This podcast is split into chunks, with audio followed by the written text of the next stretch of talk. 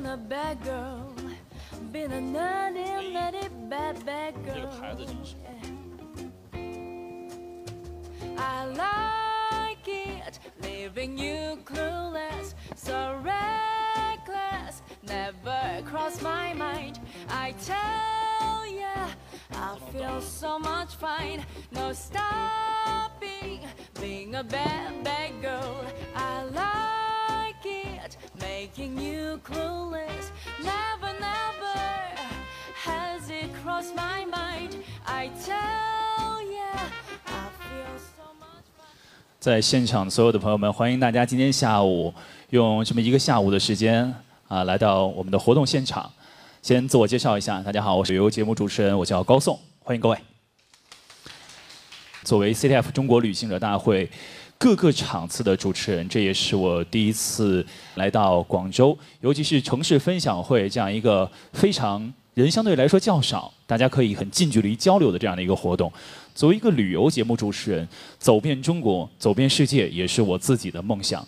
但是因为节目和工作的原因，自己没有办法走到那么远的地方，那怎么办呢？就可以通过旅行者的步伐和他们的故事，让我看见世界的大不同。在飞到广州的飞机上，我一直在看呃一本书，里面讲到了呃关于旅行当中要听从自己内心的这样一个主题内容。其实今天来讲这个话题，觉得稍微有一点点矫情，因为谁不想活成自己心中想要的那样呢？但是在吐槽大会当中，蛋蛋也说到，这个您的成功学和我的成功学不一样。但是现在有越来越多的人喜欢旅行，并且把旅行当做自己人生的很重要的一部分，甚至是自己的职业来完成，那就是听从了自己的内心的指引。那希望他们所有的旅行都可以搭乘南方航空公司的飞机。感谢南方航空对本次活动的大力支持，谢谢金主爸爸，掌声。飞到广州，非常遗憾这一回没能选乘南方航空的航班，因为时间上的一个问题哈，选择了某北京那一边的落地主机场的航空公司。你们知道的是哪一个，对不对？那个飞机呀、公务舱让人发指的程度。有了飞机，为我们做长距离的接驳。更重要的是，旅行当中我们还是要看抵达的目的地。呃，我知道大家都有自己想出去旅行的这样的一个愿望，也都是尝试过到国外各地去体验旅行，但是不知道有没有大家选择通过自驾或者是公路旅行的方式来体验。那么在全球的目的地当中，公路旅行的发始点、起始点，包括他们的历史渊源点，就是在美国有一个叫做六十六号公路的地方。当然，现在已经没有这条公路了哈，呃，现在是一个概念上、意义上的一条公路。但是公路旅行从那个地方开始，从凯鲁亚克开始，从那些在路上的人开始。那么今天我们将会有请到的是携程签约旅行家安澜，来为我们来讲述一下他在美国旅行的那些故事。来，掌声欢迎安澜。呃，刚才我们也提到了接驳之后的目的地要抵达美国，我们今天主要讲的是北美。对但是我有一个小小的问题，可能会剧透一点点哈。你告诉我为什么会要用公路旅行的方式去感受北美呢？这个必须要现在讲嘛，因为还还挺长的，因为其他的交通工具都你简而言之嘛？其他的交通工具都不太方便，所以就自驾呗。啊，是你自己开吗？是是你一个人吗？我自己一个人一个月。哦，一个人一个月一条路，故事让你来讲吧，掌声送给阿兰。嗯、大家好，我是安澜，嗯，携程的签约旅行家。然后不知道有没有微博的朋友，有吗？就关跟我交流过的吗？哦，啊，这个是吗？啊，好的，你没有骗我，在微博跟我私信说要来，对吧？嗯，我这一次美国之行呢，就是直接让我进入到旅游圈子的这一个一一次旅行。然后我是当时四年前自己一个人去，去了大概是二十九天，接近一个月，呃，跨度还是比较大的。嗯，当时是去之前我在呃论坛。就问了很多问题，因为我甚至连机票怎么订，我选择哪家航空公司，然后我酒店怎么订，我怎么付款，我全部都不知道。在问论坛可能问了大概几十个问题，大家都给了我回复。然后我们那个论坛呢，就有一个不成文的规定，如果你呃，提了问得到了帮助，你就要回来交作业。然后我就懵懵懂懂的回来，交了一些作业，但是就没有想到可能噱头比较足吧。其实我现在来看那个游记写的非常的不好，但是就是一个女生自己一个人自驾去美国，就好像噱头很够，所以就引起了一定的关注。就是国内的各大旅游网站都有转载那篇游记，然后都有推到封封面，所以一下就被，呃。可以说是有一点点小红，当时候，那时候，然后携程后来就直接联系我，问问我愿不愿意做他们的旅行家。我当时就觉得，哇，好奇怪，这样都可以。那我们现在，呃，我不算是一个行旅上特别厉害的人，我现在非常紧张，我怕我讲的很无聊，而且我想，嗯，你们都是年轻人，肯定。资讯方面会比我吸收的更便捷、更深入，所以我可能讲的一些东西已经落后了。就希望你们可以提出来，不仅仅是一个分享，我想我们可以交流。呃，那个下面长的比较奇怪的是我的网名，年轻的时候不懂事就起了特别长，现在已经没有办法改掉了。嗯，大家可以看一下，我当时我为什么说我自己胆子特别大呢？我第一次出去。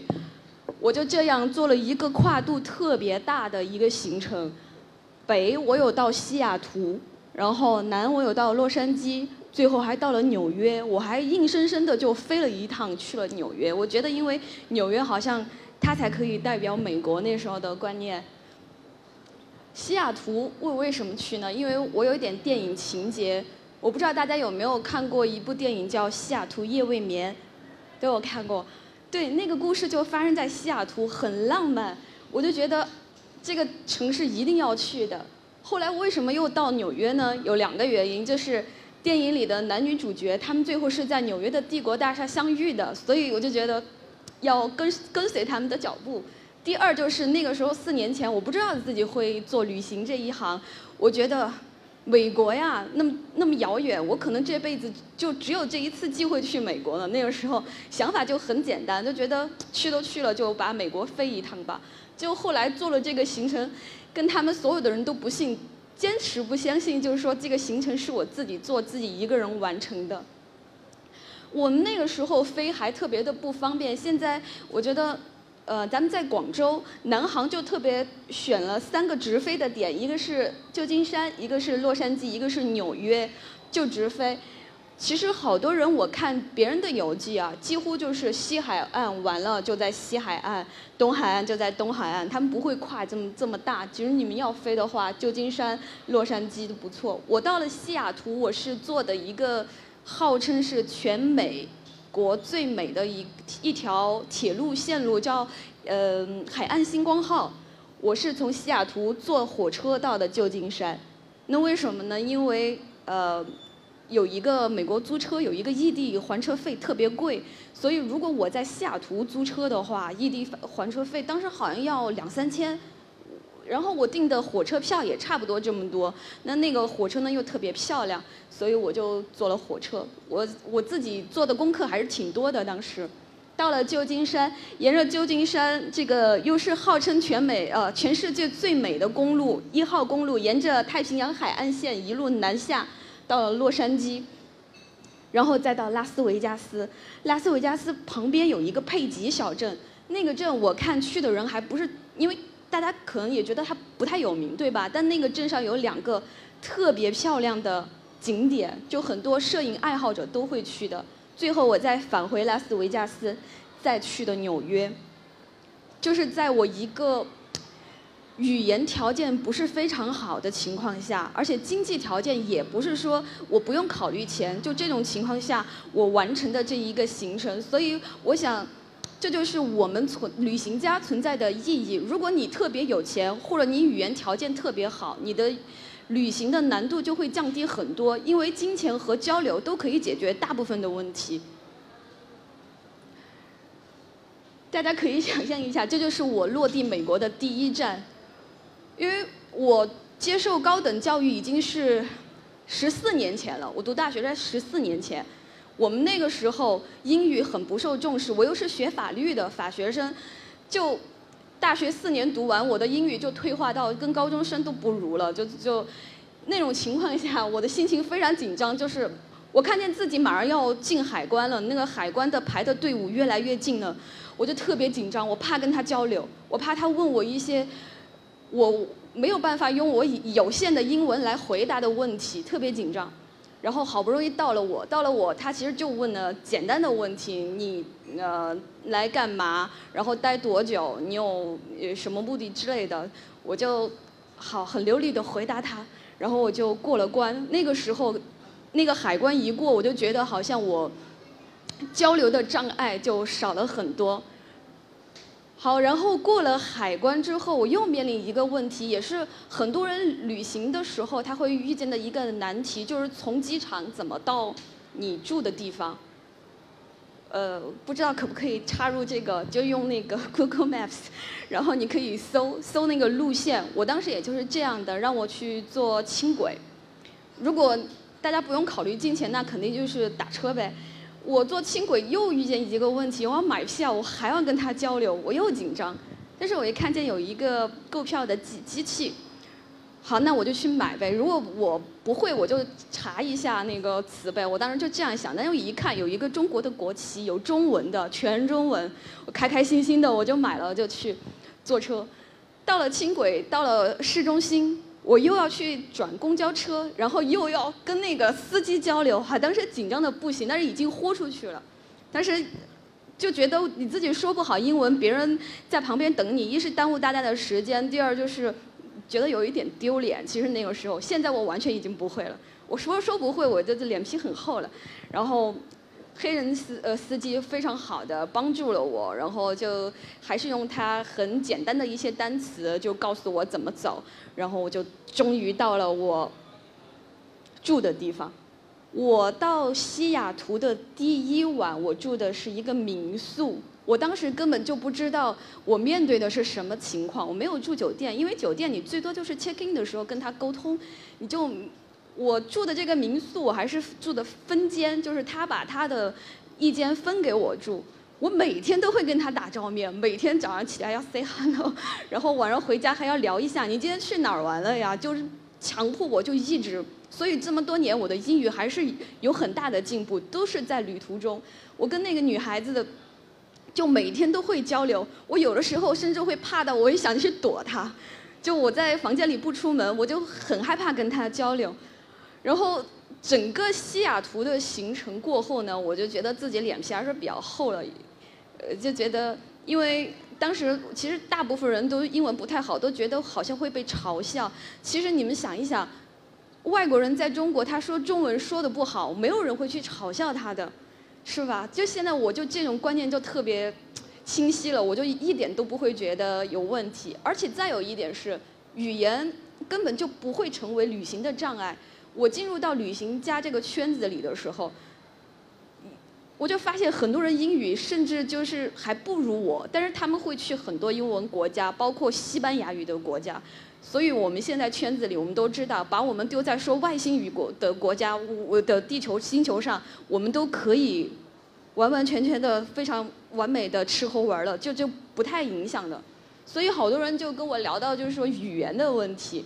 我想，一是不要怕，第二个就是你自己还是要不断的去学习。呃，这是西雅图的，啊，你说我真的是一个电影情节非常重的人，这是。这部电影我不知道你们有没有看过，玄彬和汤唯演的，稍微有一点冷门。哇，这个是个电影爱好者。这个是他们演的一个非常悲惨的一部电影，就是在西雅图的这个呃派克市场里发生的。我是真的，你看我还是做了很多功课的。呃，那右下角的是传说中就是全球第一家星巴克。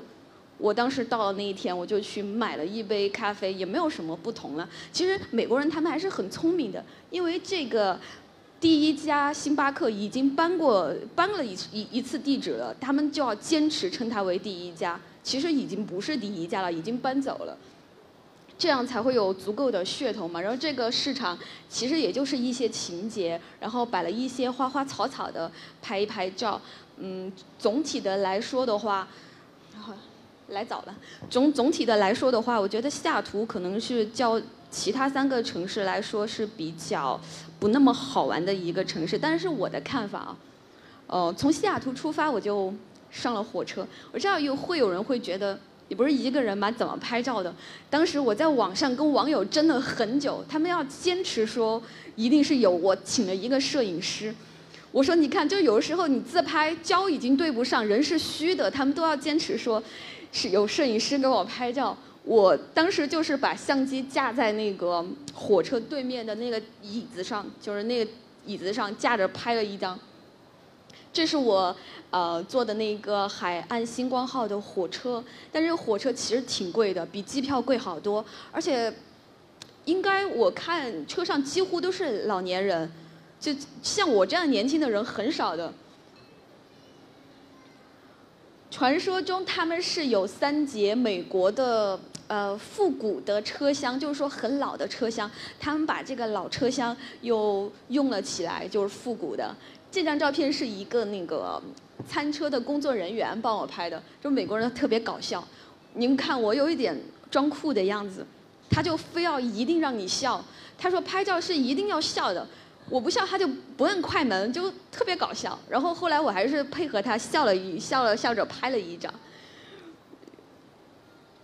这是他们的餐餐车，在我在这里吃饭的时候，又遇见那个跟我拍照的那个服务员，他人可能是真的特别活泼。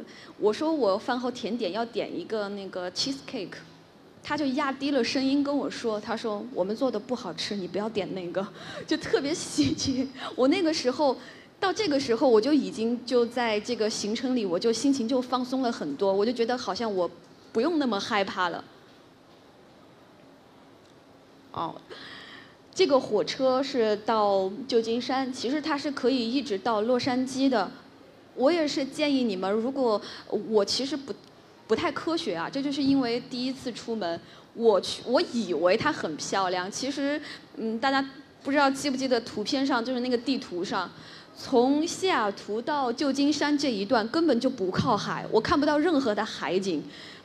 真正的海景的那个海岸星光号是从旧金山一直到洛杉矶，这样才能看海景。你记住了，千万不要犯我的那个错误。我回来跟他们吹牛都不好吹。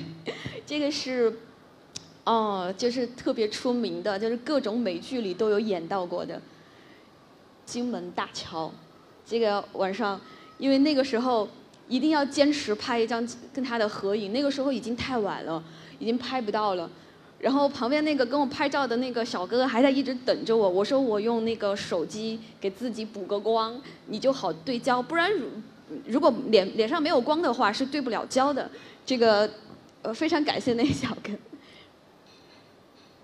其实，哦，这个是旧金山的一个就是他们网友誉为的盗梦空间的那条路。其实我拍的不是很好啊，就看不出来它的坡度特别的大。呃，也就这样了，过一下吧。那个时候的摄影的技术还是有限的，拍的不太好。因为这是，呃，这个书店有人知道吗？有人知道，那我就送个礼物吧，高松。有人知道这个书店吗？因为我看好多去旧金山的人，好像都没有把它当做一个景点，这都没有人知道啊。啊，那那个礼物送不出去了。这个就是，我不知道大家有没有听说过美国垮掉的一代。这个肯定都听说过吧？垮掉派的作家什么的，我看见了我一位朋友，呃，还打乱了我的思路。垮掉派的作家，他们当时就所有的人就这是他们的一个据点，他们都会到这一个书店里来。嗯，最有名的是杰克凯鲁亚克，我想起来了。你们如果到了这个书店的话，我想，呃，喜欢自驾的人应该都会把杰克凯鲁亚克封为一个精神偶像，对吗？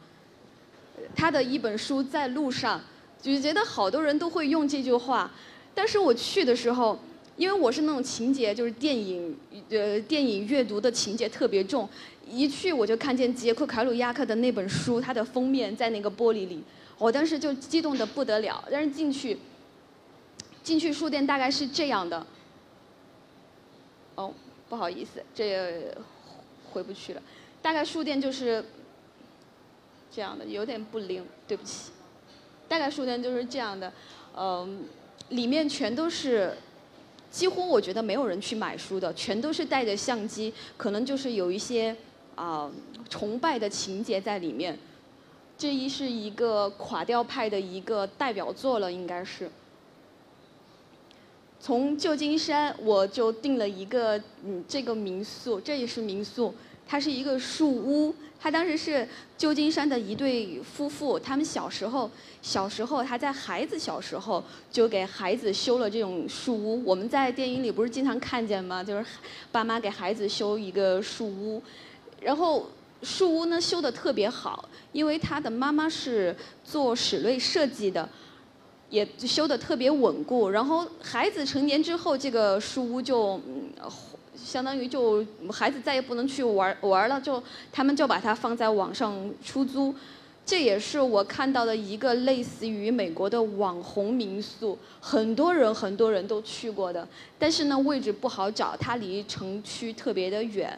我那个时候也是抱着这这一辈子就只能去美国一次的心情，我就一定要去尝试。大家可以看一下这个书屋里边就是这个样子，看上去是特别特别的温馨，但是晚上睡觉的时候呢，它会轻轻的摇晃，而且上面没有卫生间，你如果你要上厕所的话，还得就很冷的天从树上爬下来，爬下来然后再去上厕所。马克吐温好像说过一句话，我记得他说最。冷的冬天是旧金山的夏天，这个就是在形容旧金山的温差很大。那个时候确实，我觉得温差大概有十多二十度，旧金山到了晚上特别冷。哦，这个时候就是我开始已经在旧金山租车，租车从旧金山出来到了一号公路上了。呃，在美国开车，我就要，但是呃，好像我刚刚有听到有一个人是在美国，是那个穿白衬衣的嘛？啊，看得出来，就，啊，上大学，哦，对我弟弟也是在美国上大学。我想，呃，你就不用听了，我跟大家讲一下，就是美国开车的一些，嗯。一些需要注意的事项。我这么多年从也没有多年，四年。这四年在国外自驾的一个最大的收获是什么呢？我可能之前实话实实说啊，我可能开车没有那么有耐心，我不会注意到去礼让行人。但这四年我下来，我感觉我是在国在我们国家是非常的开车非常的有素质的一个人，我一定会去礼让行人。这就是我在国外自驾就是获得的一些好的习惯。有时候我在国外，我会下意识的去让汽车。如果我去让他，哪怕我是，呃，我人行道是红灯，有的时候他们也会让我，这就很尴尬。我们俩都不走，然后久而久之习惯了。我在国内开车，我也会去让行人。我要求自己就是这一点非常严格。我就特别不喜欢有开车的时候去催促。当时其实我过去的时候，我胆子也特别大。我看了一下，就翻了一下那个美国自驾什么指南，我就看了一下。我只记住了一点，就是你看见 stop 的时候，你要停车。我就只记住了这一点。但是呃，这个我就要说一下了。如果英文的能力纯粹是没有的，我是不建议开车的。但你起码是你要看懂路标。有的时候他会告诉你前方有什么事情，这个最简单的你得看懂。如果看不懂的话，我是不建议自驾的，因为开车还是挺危险的。美国人开车开得特别快。租车的话，我当时就呃是上了一个叫道乐的公司，然后就查了很多的攻略，我就发现。到了公司租车呢，不能在他美国的，他是美国的网站，不能在美国的网站租，也不能在他的中国的中文网站租，要去他的英国的网站租。不知道为什么，我如果登录他英国的网站的话，价格就会便宜一千三人民币，就会便宜那么多。这个到现在都不知道为什么。现在如果你们还要租车的话，可以试一试，但是需要你编造一个英国的地址。我当时就随随手就搜了一个什么酒店的地址，我就给他填上去了。我胆子特别大，然后就没有任何问题，就成功的租到了车。真的就便宜了一千三人民币。但我租了一个最小的、最便宜的车。哎，这个车刹车不太好，就是因为他们开得快，我也自然而然也就开得快。中途有一段就差点没刹住，就我还是建议大家不要租太便宜的车。这个品牌会不会找我？这张照片是我架脚架自拍的。如果架脚架自拍不是不可以，相当的费时间，非常的花时间。因为你拍了过后，你可能回头去看，你觉得哎，我还要往左边一点或怎么样？嗯，大家都知道吧？自拍是靠那个红外线遥控器，就类似于这种东西，你只需要站在镜头前面摁一下，就相机就自己就拍了。有一些。有一些它特别讲究画面的，它会配一个小屏幕。我看见圈里，就是我们大家都自拍嘛，有时候一个人看圈里就会有人拿着那个小屏幕，你拍的时候，你就在屏幕上你就看得到自己。但那个东西挺贵的，我没有买，我就现在就就还好，就这样。所以直接买索尼阿尔法七就可以解决这个问题，还有佳能的 D 八零，这些都可以解决手机上的问题。你现在有没有什么问题想问跟大家？我们好多礼物呢，在后台。他们等着都着急了，找不到自己的主人。好的，因为我也已经讲的有点忘情了，而且我发现我讲漏了很多东西，现在已经补不回来了。这这大概是一号公路的一个风景。我觉得，嗯，其实这一段路可能呃带爸妈或者是情侣比较好，因为自驾嘛，爸妈不会特别的累，都坐在车里，呃，风景又特别的好。我现在就一直在想要再带爸妈去这个地方再玩一次。一号公路上有很多小镇，就很多这样的可以停的点，它设计的特别人性化。它的公路两边会有很多停车的点。哦对，所以我建议你们是从旧金山往洛杉矶开，这样的话你就是右右手就一一路可以靠海。如果反向的话，你就是在车道对面，可能不太方便。这这就是我拍着玩的一些照片了。那个时候技术有限，因为已经是四年前了。我现在进步很多了。诶，这个小镇是我非常推荐的一个一号公路上的一个小镇。这个小镇呢，就是它当时呃旧金山有一次大地震，我不知道大家记不记得，呃，肯定不叫记得，知不知道？因为那个时候我们应该还没出生。那次大地震之后呢，旧金山就有很多的画家、艺术家、富豪，他们就搬到了这个小镇。我其实看了一下，我觉得地理位置没有，并没有特别的好，不知道他们都为什么搬到这个小镇来。所以这个小镇有一个非常明显的特点，就是它的每一个店的橱窗都非常的有设计感。你可以看到，不是一般的人开的店，就你就非常的有艺术气息。这是。小镇上的一个家庭旅馆，大概五六百块钱，就这样了。大家可以看到，这这就是一个卖香皂的一个小店，他把香皂做的像梨子一样，就摆在外面。每一家店都是这样的。我就在那边，我也没有玩，我就挨着挨着一家一家的店去拍他们的橱窗，因为我对设计类的东西比较感兴趣。这是一家酒吧餐厅。哦，这是他那个小镇上的一个教堂，叫做卡卡梅尔小镇，对吗？哎，对，叫卡梅尔小镇。好，谢谢你。这个小镇，我对不起，我已经忘了叫什么名字了。我可以跟大家说一下，一号小镇上还有，呃，一号公路上还有几个小镇，但是我觉得也就还好，但大家都会去到。一个是叫丹麦村。就是一些丹麦人的后裔，那个村子里，呃，那个小镇里就全是丹麦的大风车呀什么的。然后还有一个叫做圣塔芭芭拉，好像是，也就是一个富人区。我也就开车过去兜了一圈，我就觉得好像都没有卡梅尔那么漂亮。但是女生喜欢啊，那有奥特莱斯。啊，我我都不知道。哇！我就是不知道那种奥特莱斯的，我因为我出去从来不购物的，我这整个美国行，你们猜我买了个什么东西？啊这个你们肯定猜不到，我只买了一个东西，就一个菜板，那个菜板设计的非常漂亮。你是用防身用的吗？买菜板？啊？你是拿菜板防身用吗？当个盾牌？真的非常漂亮那个菜板，我就买了个菜板，回来所有的人都在笑我。然后就到了洛杉矶，天使之城洛杉矶，这是在洛杉矶天文台拍的。天文台就是那个《爱乐之城》里男男女主角他们不是飞上了一个那个天空的那个地方，就是在那儿拍的。我去去到一个城市，我一是爱逛市场，二是去高处，因为高处特别容易出片，就是你技术有限的情况下，你往下一拍，你都可以拍得很好看。就是这个天文台，那一些人围着的地方啊，就是他们在看，嗯，有一个天文望远镜，他们嗯就会对着天空中的一个星球，我忘了那个是哪一个星球了，就很多小朋友在排队去看，我也在小朋友背后就排着队去看。他到洛杉矶的时候，我已经脸皮非常厚了，就到处去跟人搭讪。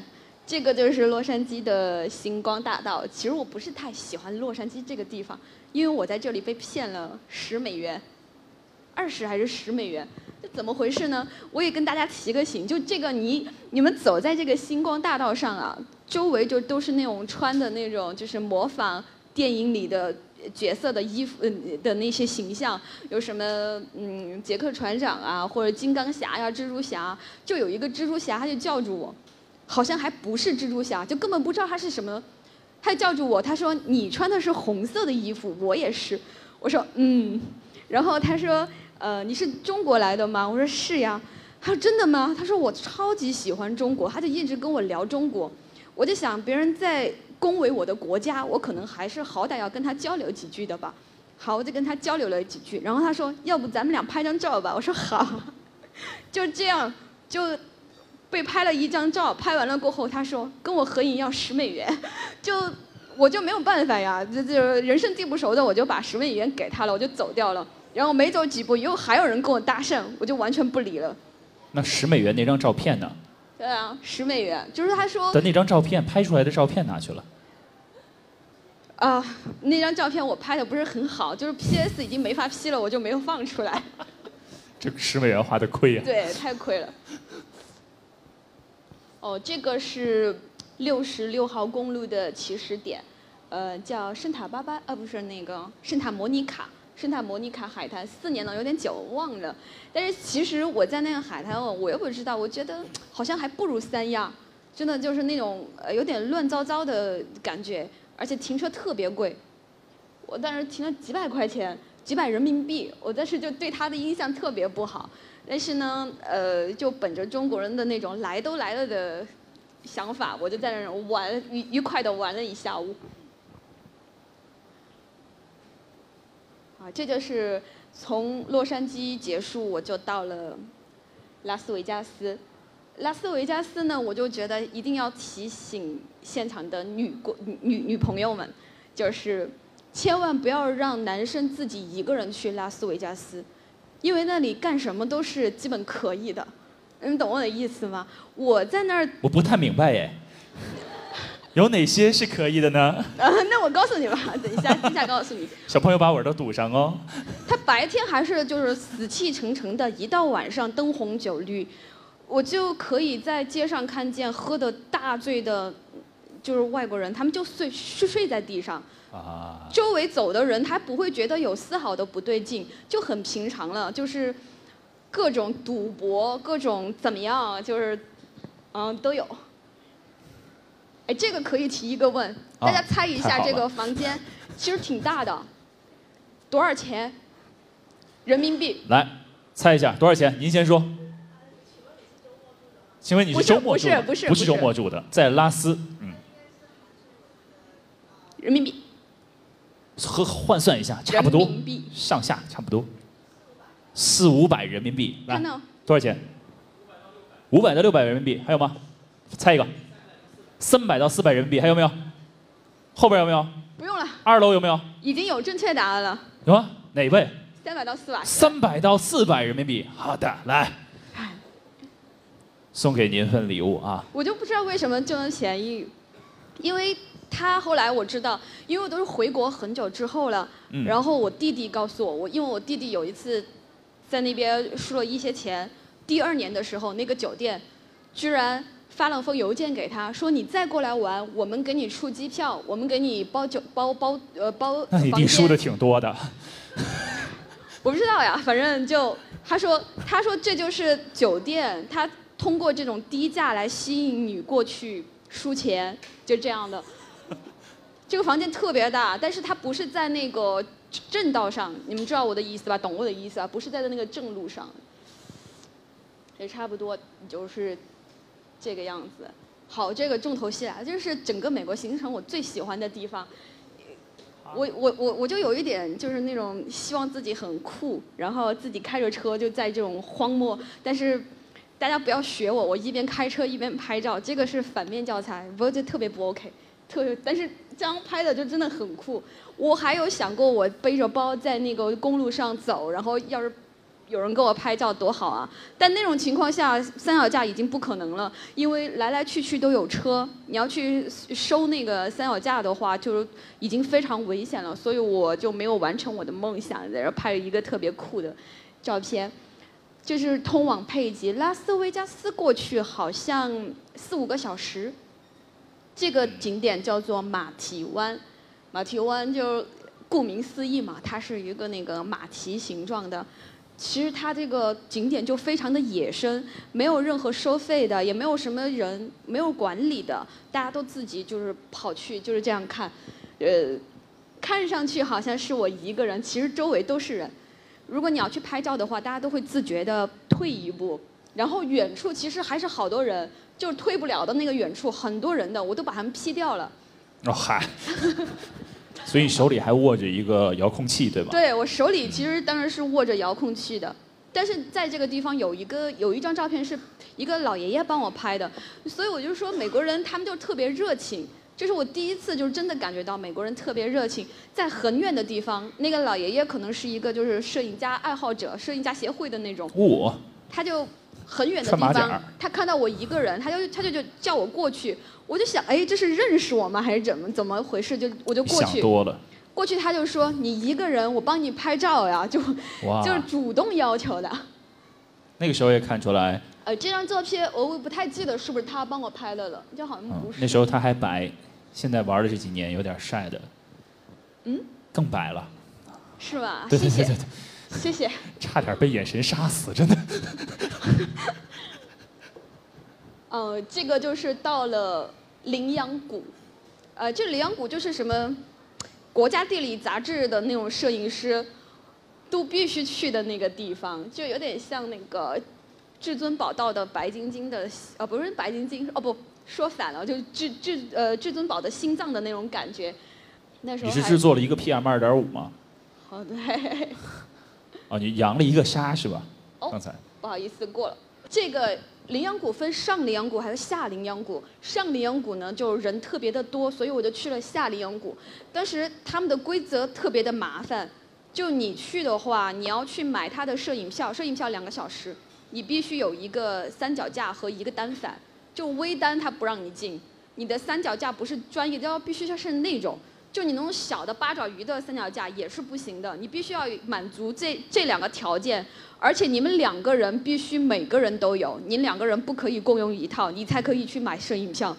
我也不知道为什么，那刚好我什么都有，我就下去了，就是那么小一个缝，就这样下去，其实还是挺危险的。我去的前几天还听说发生了一件事，就是好像是。啊，我听说的是几年前啊，就是下羚羊谷上游，呃，上游稍微下雨，水一积进去了，里面就淹死几个人游客，大概就差不多，里面就这样的。当然，眼睛上看没有这么漂亮，你用那个相机拍出来，它就会特别漂亮，但是还是非常值得一去的。我在这里就遇遇见过一个呃。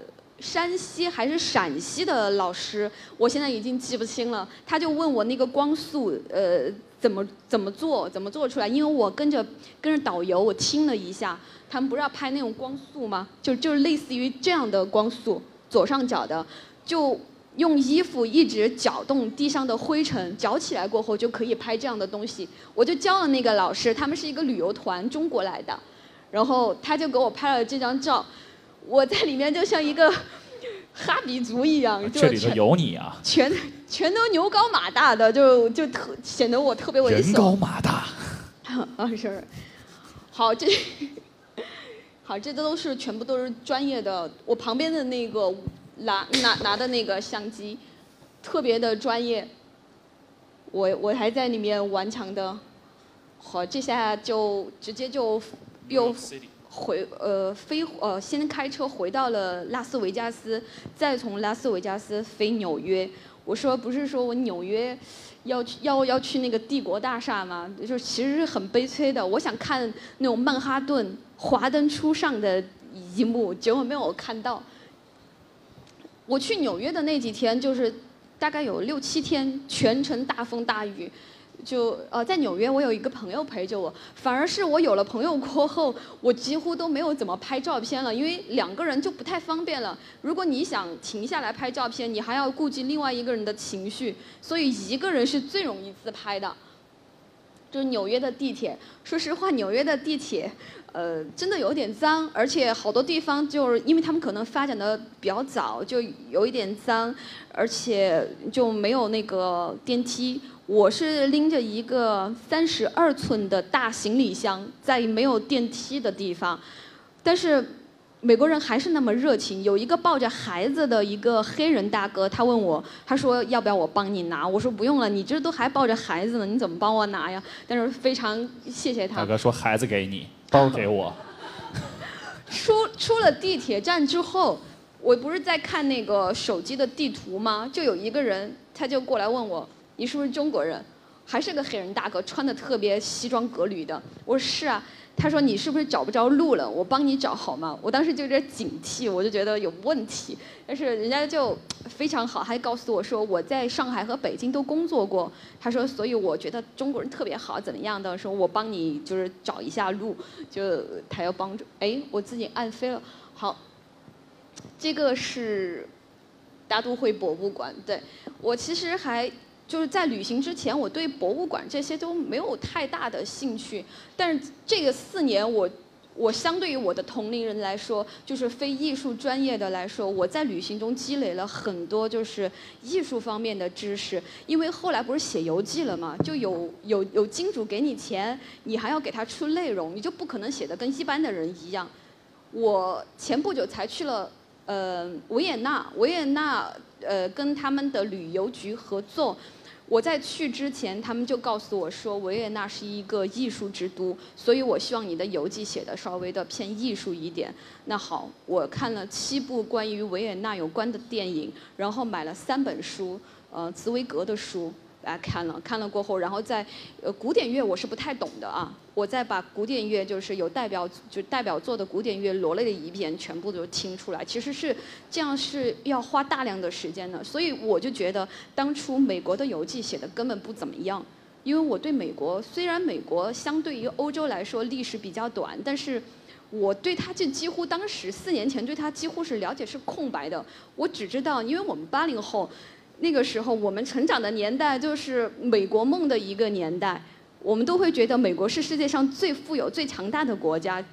除此之之外，我就不了解什么了。所以，我觉得旅行啊，负责任的、有意义的旅行，你还是要去了解的。就阅读和电影是真真的会帮到很多。有时候我会，呃，我自己不知道你们喜不喜欢听这个话题啊。我自己是有呃喜欢一本书，叫做。呃，就是毛姆的《月亮与六便士》，他当时是里面写到了一个画，呃，就是，呃，他的原型，主人公的原型是高更，但现在就是这个有争议。高更是一个画家，高更这个人呢，他前几年他的画还被拍卖了，就是全球第一的那个价格。前几年我不知道你们记不，他画的大溪地的妇女。高更这个人就特别有神经质，他本来是一个股票经济。突然有一天，他说他要去学画画，他就抛妻弃子，真的就是孩子不管，老婆也不管了，他就去学画画。学画画了过后，他就到大溪地去住着，最后最后就死在了大溪地。我当时就有一点往自己脸上贴金，因为我很多年前我是公务员，我就突然有一天我就辞职了，我觉得就没有意思了，就不想做了。然后我当时全家就。就几乎要崩溃了，我爸要跟我断绝关系，什么都说说出来了。当时我就，当时我就带着那本《月亮与六便士》，我就觉得高更是我的精神导师那种。所以我在我的旅行中，我到了每一个博物馆，我都去找高更的画。但是我并没有拍，这个有点尴尬。啊，这是大都会博物馆说的，好像有点多了。我觉得国外的博物馆特别好的就是，他们的氛围就是不是那种人潮涌动的，大家都是自己在呃临摹呀或者欣赏也好。我在嗯我在英国伦敦国家博物馆的时候，呃国家美术馆还看见过呃一个双脚都断了的人，他就没有双没有双腿。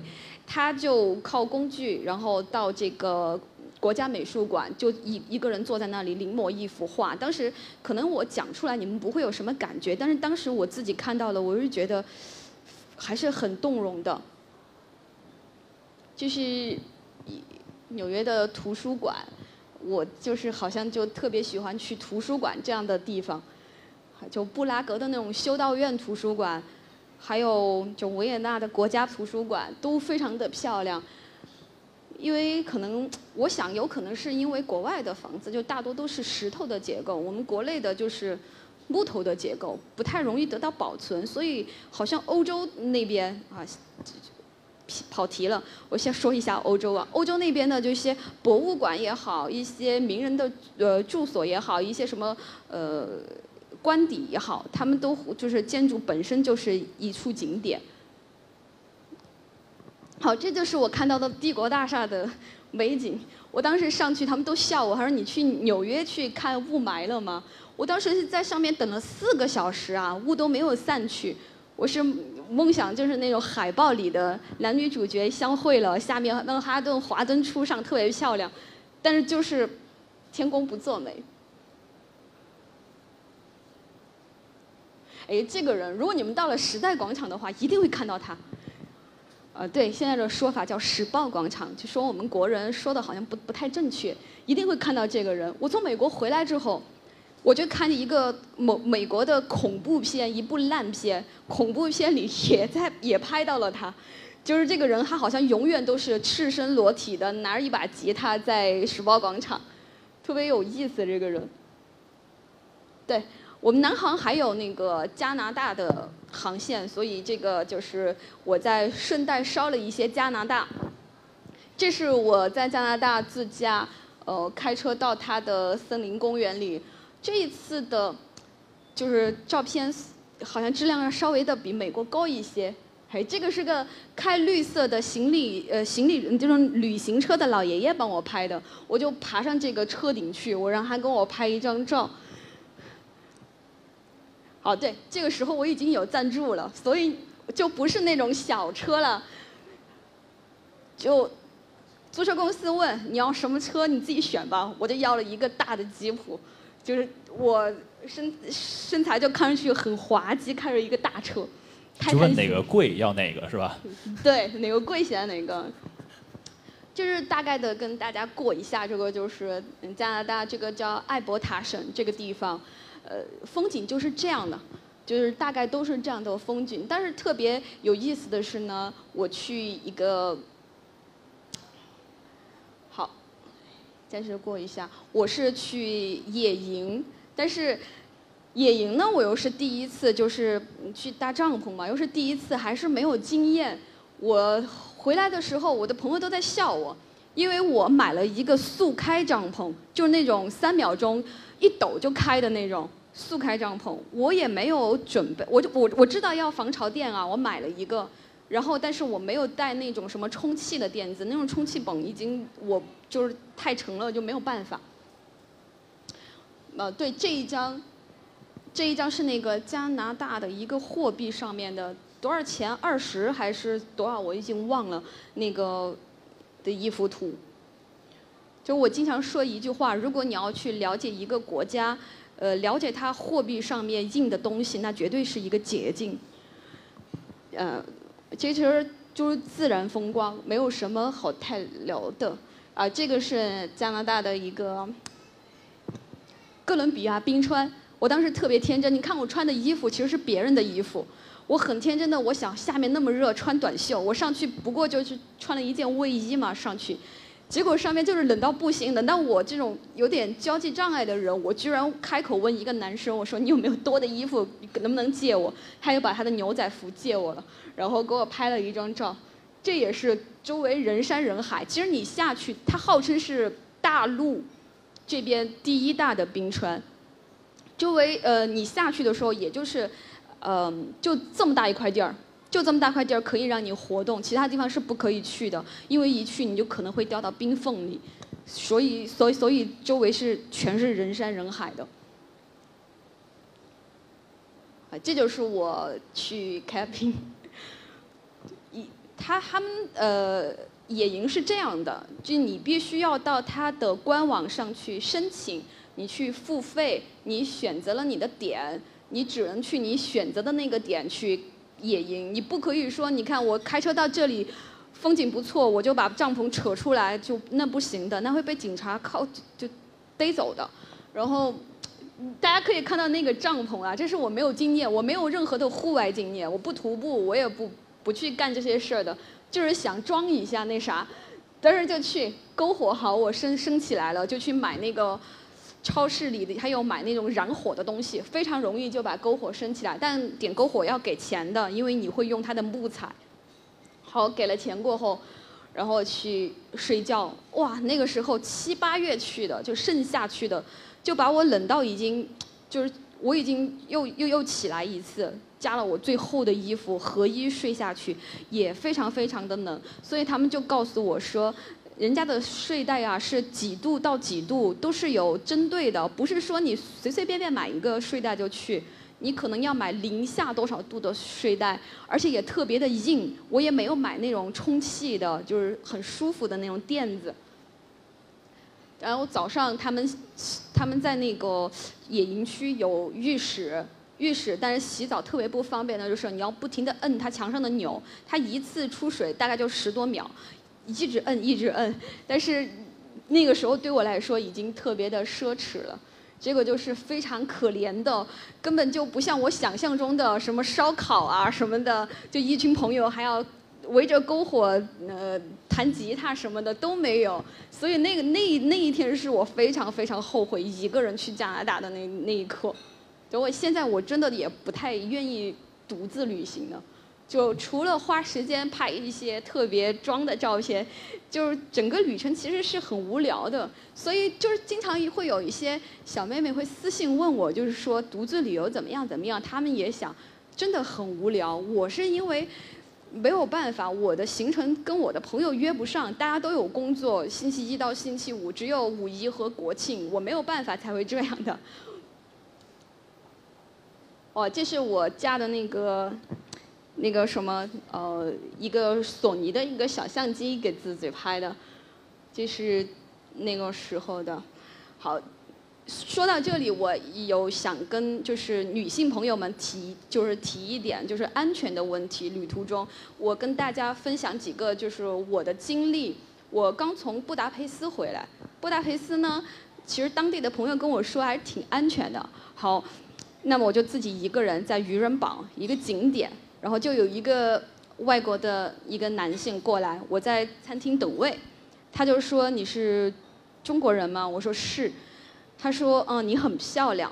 我想这就很明显的就是他用中文说的你很漂亮，这个显然已经是把中文练好了。那为什么练中文呢？我就会思考，哦，他可能就是想骗一些中国的女孩子，或者骗钱或者骗色怎么的。我没有色，肯定叫你骗我钱。